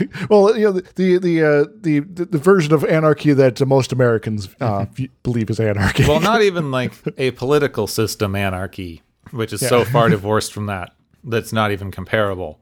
But like situations that people find themselves in where there is no law enforcement usually do not suddenly devolve into gang wars. Nope. you know the the uh, I guess maybe a better comparison is maybe some sort of uh, you know uh, early Middle Ages feudalism situation where there's a bunch of roving knights here that if they so wanted to they could just start extorting you for all your money as you go around your day, and you know because they're the knights, the people with swords, they're going to be uh you know they're kind of being uh, you know allowed to do that. And if you uh, complain too much, then the uh, the lord over there who has his own knights is going to be like, no, they're in the right. Give them the money. Otherwise, we're going to stab you. Even our modern interpretation of why police need this much power, as portrayed in many of these cop sort of things, like Judge Dredd, you have the police as an organization. And because it would be ridiculous in fiction to have the police against some random dude, because you have an entire well armed, trained organization against some random dude committing crime, you have them against a militarized gang Yeah. which essentially is a myth for most purposes. You have some amount of truth when you get into organized organized drug organizations, like organized crime surrounding South American drug cartels, etc. You can get into a level where people have essentially formed their own governments and have quite violent regimes. But the thing that a lot of this was based on was this myth surrounding gangs in like you know New York and LA in which there was violence there were problems largely due to the fact that governmental systems had completely given up on providing social services anymore and Indeed. there were violent instances, but usually in the same way that there are now. Like people who know each other get upset and unfortunately do violent things to each other because that's how most violence happens. Like Indeed, yeah. there weren't these massive territorial gang wars. There weren't places where you the police would fear to tread, etc. Most of that was was hyperbolic myth making used to fuel white flight into the suburbs. And uh, you know what areas that are you know quote fear to tread is more of a we just don't actually care about that area. We're not really afraid. It just you know they're not the people that are you know going to be uh, making decisions about my day to day. So screw them. Yeah. And you know if anyone calls them out, oh I'm totally afraid to go there. That's why I don't go The there. The stuff that militarized our peace our police originally, this idea that they had to keep the peace in these places was just racism for the most part. Yep. Like the Black Panthers were primarily a social organization. They they did a lot of like community food kitchens, community organizing, like some internal self-policing of places that weren't getting police support at all. What what little stuff you can get from that. And the government saw that many people organizing as a threat came up with an idea of them being incredibly violent and actually firebombed a few places. Yeah. It's like, oh, uh, you're trying to take over our job that we're not doing. Well, uh, that means you have to die now because, you know, I forget the place it was. Like one of these places that would have been labeled like a gang started their own ambulance company because, you know, ambulances wouldn't go to black neighborhoods. oh, you know, we're actually helping the people here. To the point And where they were so bad. much better at it than the official system that they later got folded in. And a lot of what we have as normal EMT practices now was started by that group. So, uh, you know, good on them for, uh, you know, stepping up and, uh, you know, trying to help their own community and, you know, as a result, actually helping everybody. But that's often the level of things that we're talking about when we have these mythical, you know, gang situations. Oh, well, there's a, a, a, a arms race going on here on the streets, uh, blah, blah, blah, blah, blah. And no, that's not actually what's going on here. but uh, I, I guess, you know, you know, maybe, you know, uh, you know, draw the uh, a little bit of a, a circle back to the your comment about uh, sort of, a, you know, government, uh, you know, related, uh, you know, um, uh, big cartels and things like that. You know, in the movie here, to get that kind of hardware, there's sort of a suggestion then that, okay, where are you getting this kind of weaponry here? That sort of suggests that, to me at least, that uh, Mama's gang has some sort of high level connections. Not the right kind of connections to make the uh, the judge just go away forever, but it does, uh, you know, mean that somebody in power of authority is going to be, you know, has some investment here. And the fact that the judges are only going after the gang part of it and not that higher level part of it is also kind of telling in terms of what their priorities are. Yeah. You see a lot of this like street enforcement stuff. This is like a it's kind of a it's- it's a weird sort of almost like trickle up economics system. Um, we Kind of. we started this stupid theory in New York a while ago. It was like uh, the broken, Broken windows. windows? The theory being that you know small crimes incur larger crimes. It's called broken windows because the idea is like if you see a building with a broken window, people are going to take that as an invitation to do further vandalism. Which that's not how people like make decisions like at all. Yeah. So you saw this in really stupid things like a crackdown on jaywalking because, you know, if people see people just crossing the street willy nilly, well, that's just going to encourage more crime because lawless, etc. And the crackdown on like graffiti in the city because it's just going to create an environment of of lawness, lawlessness and ugly cityscapes, etc. Even though some of the graffiti is uh, that gets put up is actually like way better than like a lot of like big art you know, installations. Yeah. like uh I, I thought it was funny. Very recently, someone was able to cover one of our trains in graffiti, which almost never happens anymore. And the uh, the local transit people tried to make it this big. Oh my God! The scourge that we tried so hard to get rid of is back. And I was like, "What are you talking about? You idiots cover the trains with advertising. This looks great." Yes, this is better than what you're putting up. So leave it alone, please. But a lot of that like culminated in very, very racist police practices like stop and frisk, which was found to be racist constitutionally. Uh, Yes. that was just an excuse for police to be able to bother anyone that they felt like at any given time, which was often not white people. Indeed. It's like, well, uh, we now have an excuse to basically be as, you know, jerks to anyone we like. So uh, who are we going to be jerks to? Well, uh, well, there's these, uh, you know, non-white people over there. Yeah, and Yeah. then we recent we got rid of that for a little bit. We recently had it brought back by New York's current mayor, and last week I think they did an analysis that found that they are exclusively targeting black and brown people. Surprise, surprise. So uh, can you guys like ever get a mayor that doesn't suck? We we try sometimes. I don't know.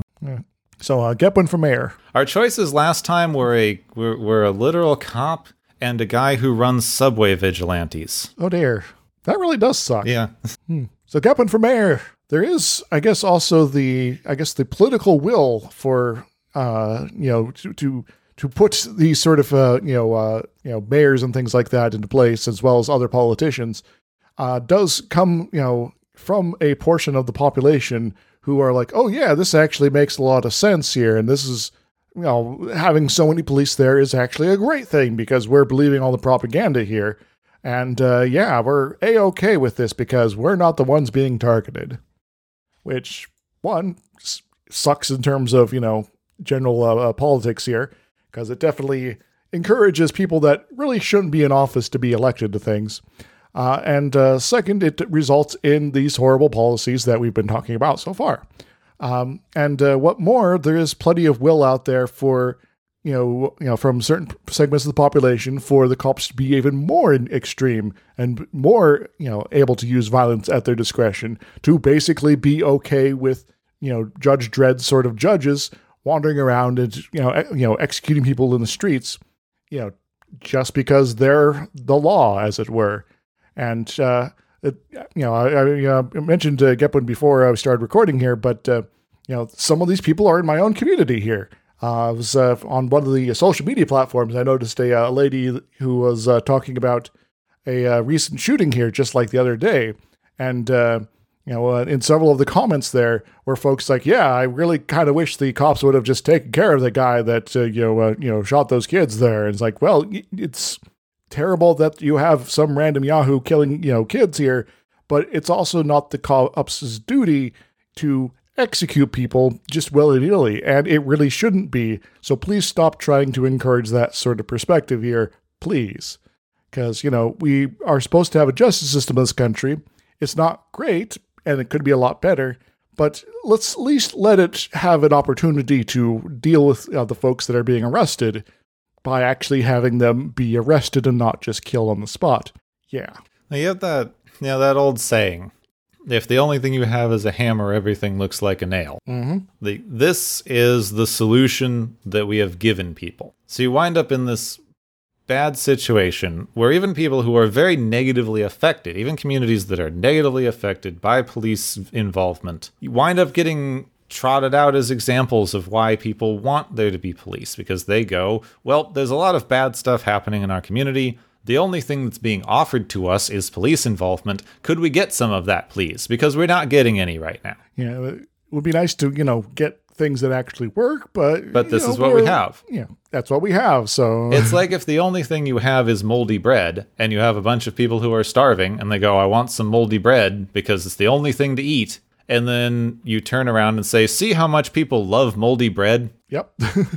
They're just eating it up and you know stuffing their faces with it. It's great.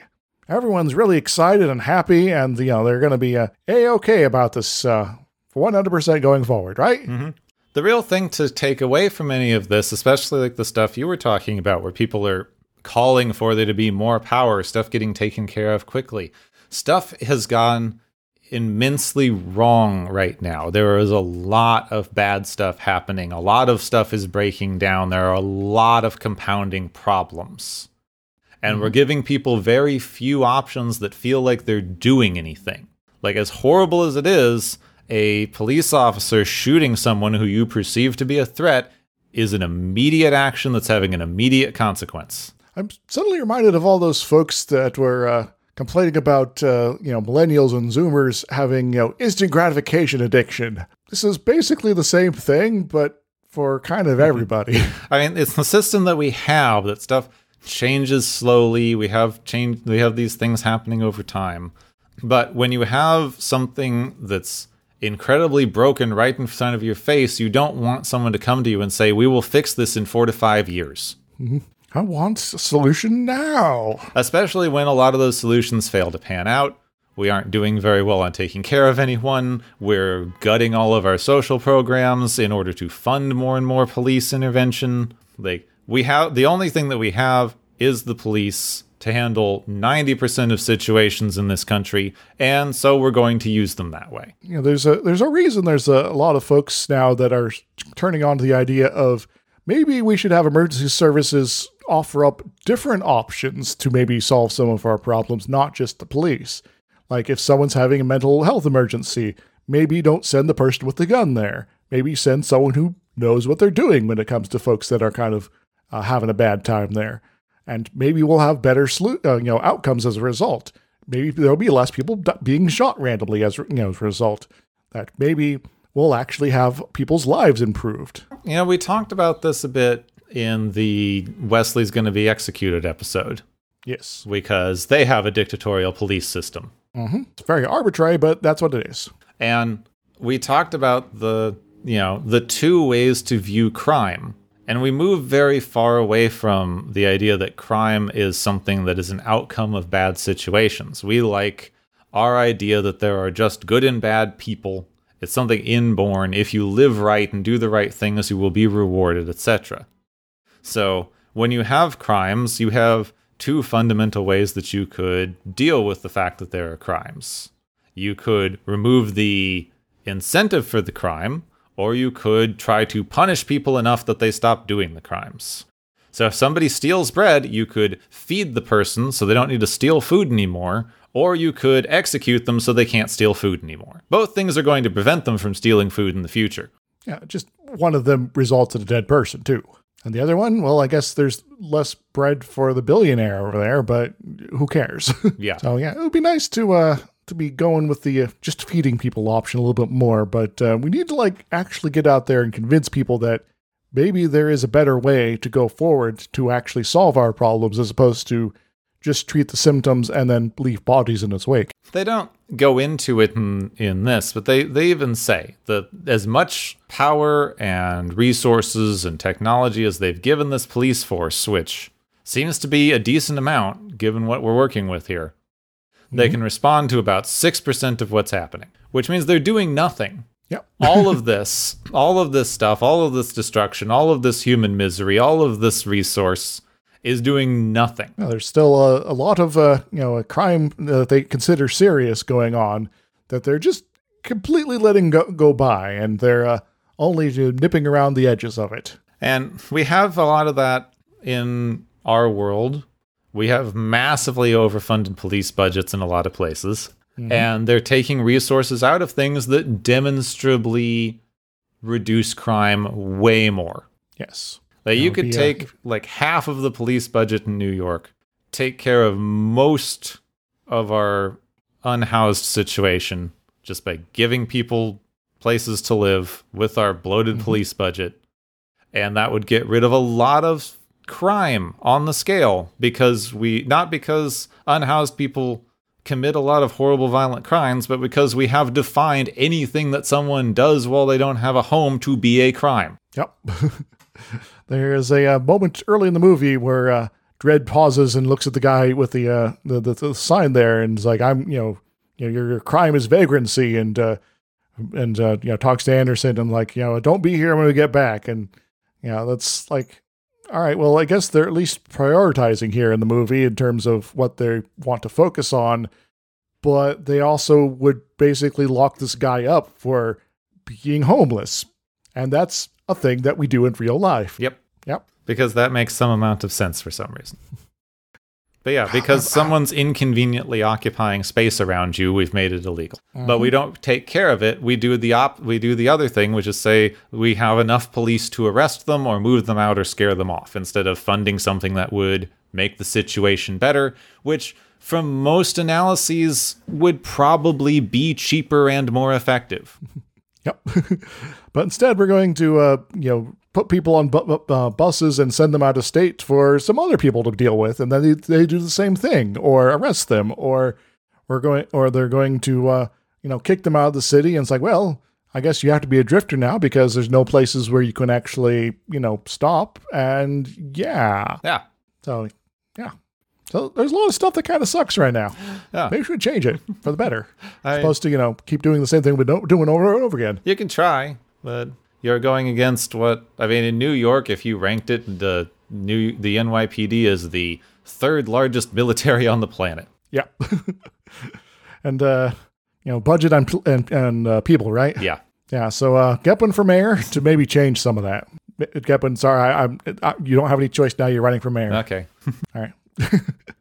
uh, I'll let someone know at some point. I know I'm not going to get through the primaries, so I guess that's fine. Uh, I, I, even getting into the primaries in New York is kind of weird. From uh, last I uh, read up on uh, election law, there uh, you kind of have to jump through lots of hoops because you know putting blocks in place to discourage people that are outsiders from getting involved is kind of a thing that happens Yeah. because you know Oh yeah, half of have- our city government was designed by the mob. It's great. yeah can't have outsiders actually you know getting involved in politics here.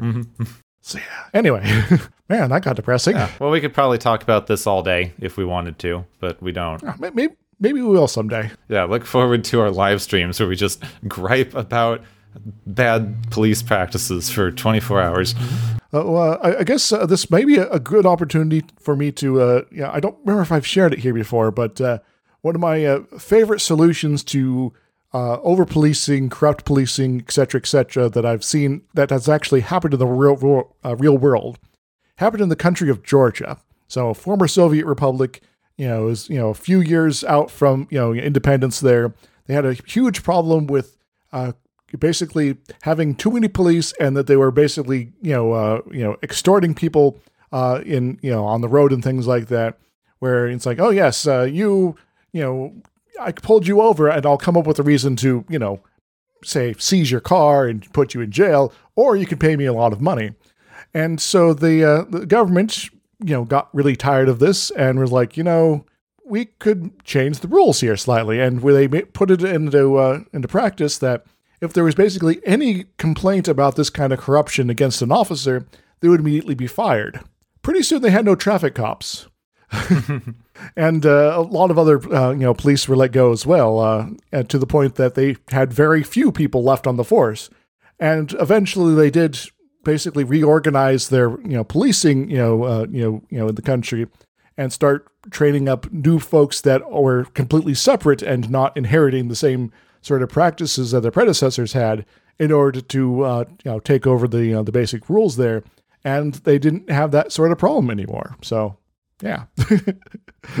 so uh, if you want to have police, maybe uh, maybe that's the the pattern you want to go with here. It reminds me of a thing like I couldn't find it. I believe it was like a smaller city decided they were going to do something that wasn't police, structurally similar. But mm-hmm. they just said every police officer is fired. You can reapply to do the new thing if you want to. Every there single person who had been a problem did not reapply because they said they were doing something different. oh, apparently, uh, you uh, you have it out there, and so you really d- shouldn't have been a police officer anyway, perhaps. You know, because mm-hmm. you know whatever your side gig here is now your full gig, and yeah. Hmm. All right, maybe at yeah. some point we'll talk about this for several more hours. There's there's so many police are good things in the '90s. I'm sure we're gonna hit more. Yeah, in one way or another. But uh, but what, what are we going to do in the meantime then, Gepwin? Well, in the meantime, it's time for the Galaxy's favorite game show!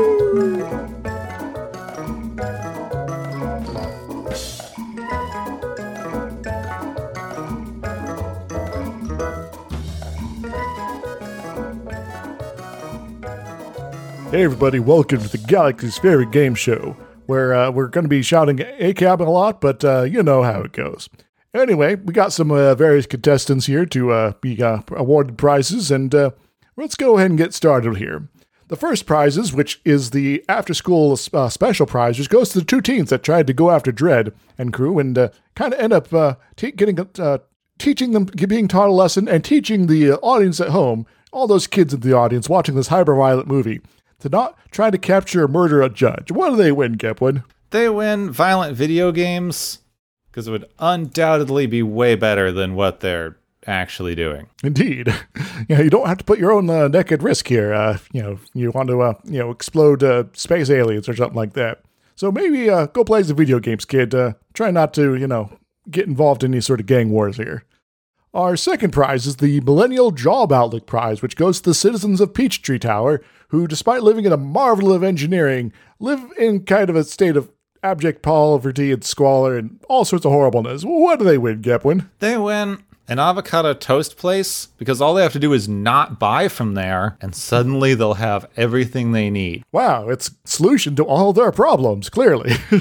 Our third prize is the Mind Screw Prize, which goes to uh, Judge uh, in training temporary Anderson for uh, do, for doing this to Kay uh, likely leaving him uh, just right the place to get himself disarmed later by, you know, rattling his brain all around in order to get the information she wanted. What does she win, Gepwin? She wins if she decides to retire from this dead end career. A job as an entertainer, so you could just give people all kinds of weird mental stuff. No hangover, no whatever. You just stand in a room with her for a bit and everything's great. Mm-hmm. Suddenly everything's turning up Milhouse. Wait, um, Our uh, next prize is the Not Dead Yet prize, which goes to Dredd himself for surviving oh so much that was thrown at him and only really ending up with a few survivable injuries, you know, give or take a med kit.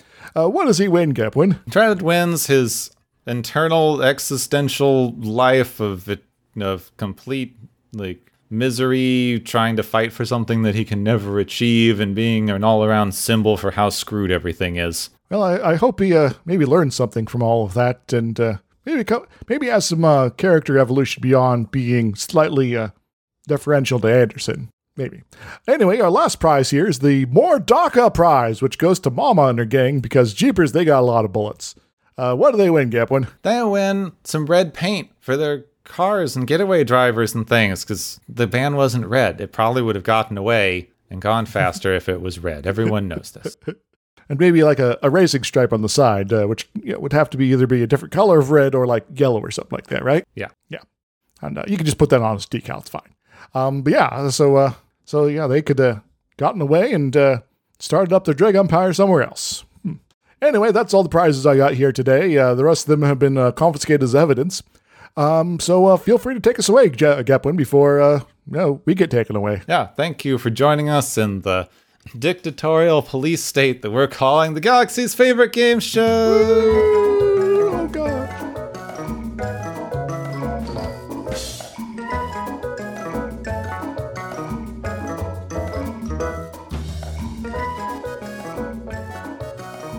Whew.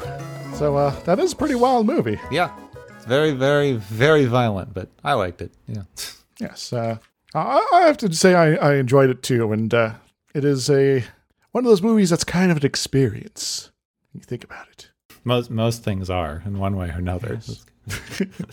but uh, yeah, I, I I didn't really have time to talk about it earlier, but I do have to say I really kind of love this sort of brutalist block aesthetic thing going on here. And yeah, I know it's maybe kind of a depressing sort of environment to live in, but it is also kind of an interesting vibe that I kind of like. Yeah, it's really cool. I thought it was it like I, I couldn't quite tell what they were going for beyond like having like too pleasant of a name with like peach trees. Uh, Yep. in the comics, all of the blocks are named for whichever weird ironic thing is happening at the time. like I had I had a collection that included a uh, a thing where they responded to Darwin block where a retrovirus got out that started de-evolving everyone and Dredd had to fight his way through a bunch of monkeys with guns.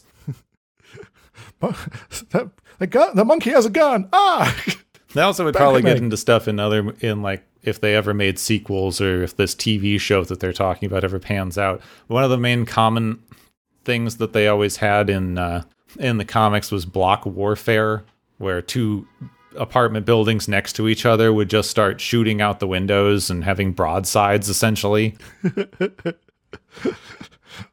deploy the cannons. Maybe that's why she had the Gatling gun. Yeah. Then. Uh, In case one of the other buildings got too close. well, now it all makes sense. See, they had so much stuff to mine from. I understand why they went with this really tight little action movie thing, but uh, there was so much cool satirical stuff you could have done. Indeed, and um, you know, hopefully with a series, they'll uh, be able to pull out all the tricks for Uh, it. at least he didn't have a comedy sidekick. You know, unless you count K as that, as more of a hapless comedy sidekick. Yeah, he had a joke or two before he got kicked to death. Yeah. Yes. and uh, yeah, so uh, yeah, I, I guess maybe that's the, the best response we can have to a odious comic relief character. Yes. Do you, do you think uh, you think the original Judge Dredd movie would have been better if if they would have kicked him to death? Rob Schneider, you've uh, broken in the noodle machine. Kick. Yeah. I mean, that movie would have been way better. It was like you've broken the law and the sentence is death. That's all. You got one scene where you did a comedy thing with a noodle robot, hmm and now you're gone. That's all. Yes. I think I would have enjoyed that movie a lot better. Yes. But uh, yeah, I, I, there's so much potential here in this uh, particular franchise. But uh, yeah, I'm, I'm glad there's no Rob Schneider character this time. Yeah. So. Hooray. Okay, now we're going back to something that's far less apocalyptic, even though this Even though this includes apocalypses. Yeah. In fact, I believe this uh, one contains an explosion, at least one. Yeah. So going back to Star Trek: Next Generation, season two, uh, episode called "Contagion," which uh, Mm-hmm. is not, in fact, one of the millions of pandemic episodes. Well, this one's a little different. Uh, there's uh, some uh, returning uh, folks of, uh, you know, pointed ear sort of variety, and they're not Vulcans. Yeah, I always um I always enjoyed this episode a lot as a kid because it sets up this ancient civilization mystery thing that I was really into. Because they the the Enterprise goes out and finds that its sister ship has discovered the homeworld of the Iconians, this this mythical ancient race that had a world spanning empire, mythical they all vanish one technology. Yeah. Yes. uh, the Iconians, uh, one of those uh, ancient uh, aliens, even in Star Trek, where they did things Yeah. that's pretty crazy, and uh, and uh, they had um, artifacts left over for us to find. So maybe let's go on a little bit of a scavenger hunt, eh? yeah we got a scavenger hunt we're gonna find cool stuff we're gonna do archaeology i love the arch- i love the space archaeology episodes Yes. And uh, it would be kind of nice to s- uh, see more of that sort of stuff going forward. Uh, and uh, there was a couple uh, sort of uh, bits in uh, Strange New Worlds uh, that was sort of in that vein. Uh, but, you know, there was also other stuff going on there. But uh, more, more Icon- Iconians, please. well unfortunately we got more iconians in the non-canon stuff because they are for some reason the main antagonist of star trek online huh. and That's a they little weird. I are thought they were all dead. and they are retconned to have escaped somewhere, be running stuff behind the scenes. They are, in fact, the retconned bad guys who are secretly behind every unresolved plot line in every episode of Star Trek ever. Wait a moment. So they're they're behind the the bluegill parasites. Yes. uh, they're behind. Uh, oh, uh, uh, what, you know uh, what eventually happened to uh, Thomas Riker. I didn't see that, but probably. But they, that's how I found this. I was looking up the bluegills for the for the end of the last season, and it's like, oh, they were genetically engineered by the Iconians to, to come in and try to take over the Federation. It's like, what is this? What what happened here? They're behind uh, the reason that there's apparently multiple mirror universes, sort of, because uh, Captain Janeway is like also has an evil version with a s- evil Starfleet uniform. That might have been the Borg. I can't remember, but it's,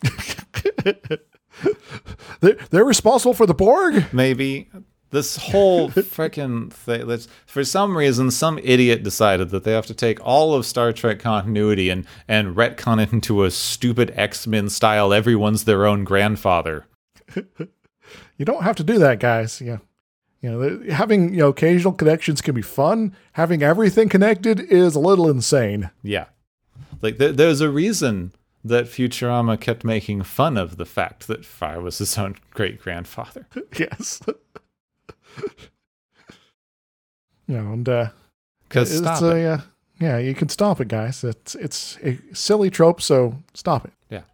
Anyway, Though I I will say that next episode though does have an important first. mm, Uh, Picard discovers tea, Earl Grey, hot. but he doesn't get it. Anyway, Yes. yeah. so next time the Enterprise is going to be attacked by a giant blue ball. Huge and large. So, yeah, Contagion, one of my favorite episodes, even though it's not really that good.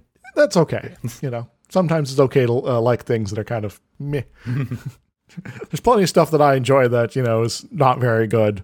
Um, but uh, you know, it's like the uh, I keep running into uh, shows out in the wild. There's like this is really good, and then they kind of compress five episodes into two because they only have ten episodes in a season for some reason. Yeah, budgets. this this went from being pretty good to really crap. Um, but I still like it. So Executives ruin everything is the yes, takeaway there. yeah, Star Trek, Contagion. Next time on Watchers of Tomorrow, Romulans, they're back.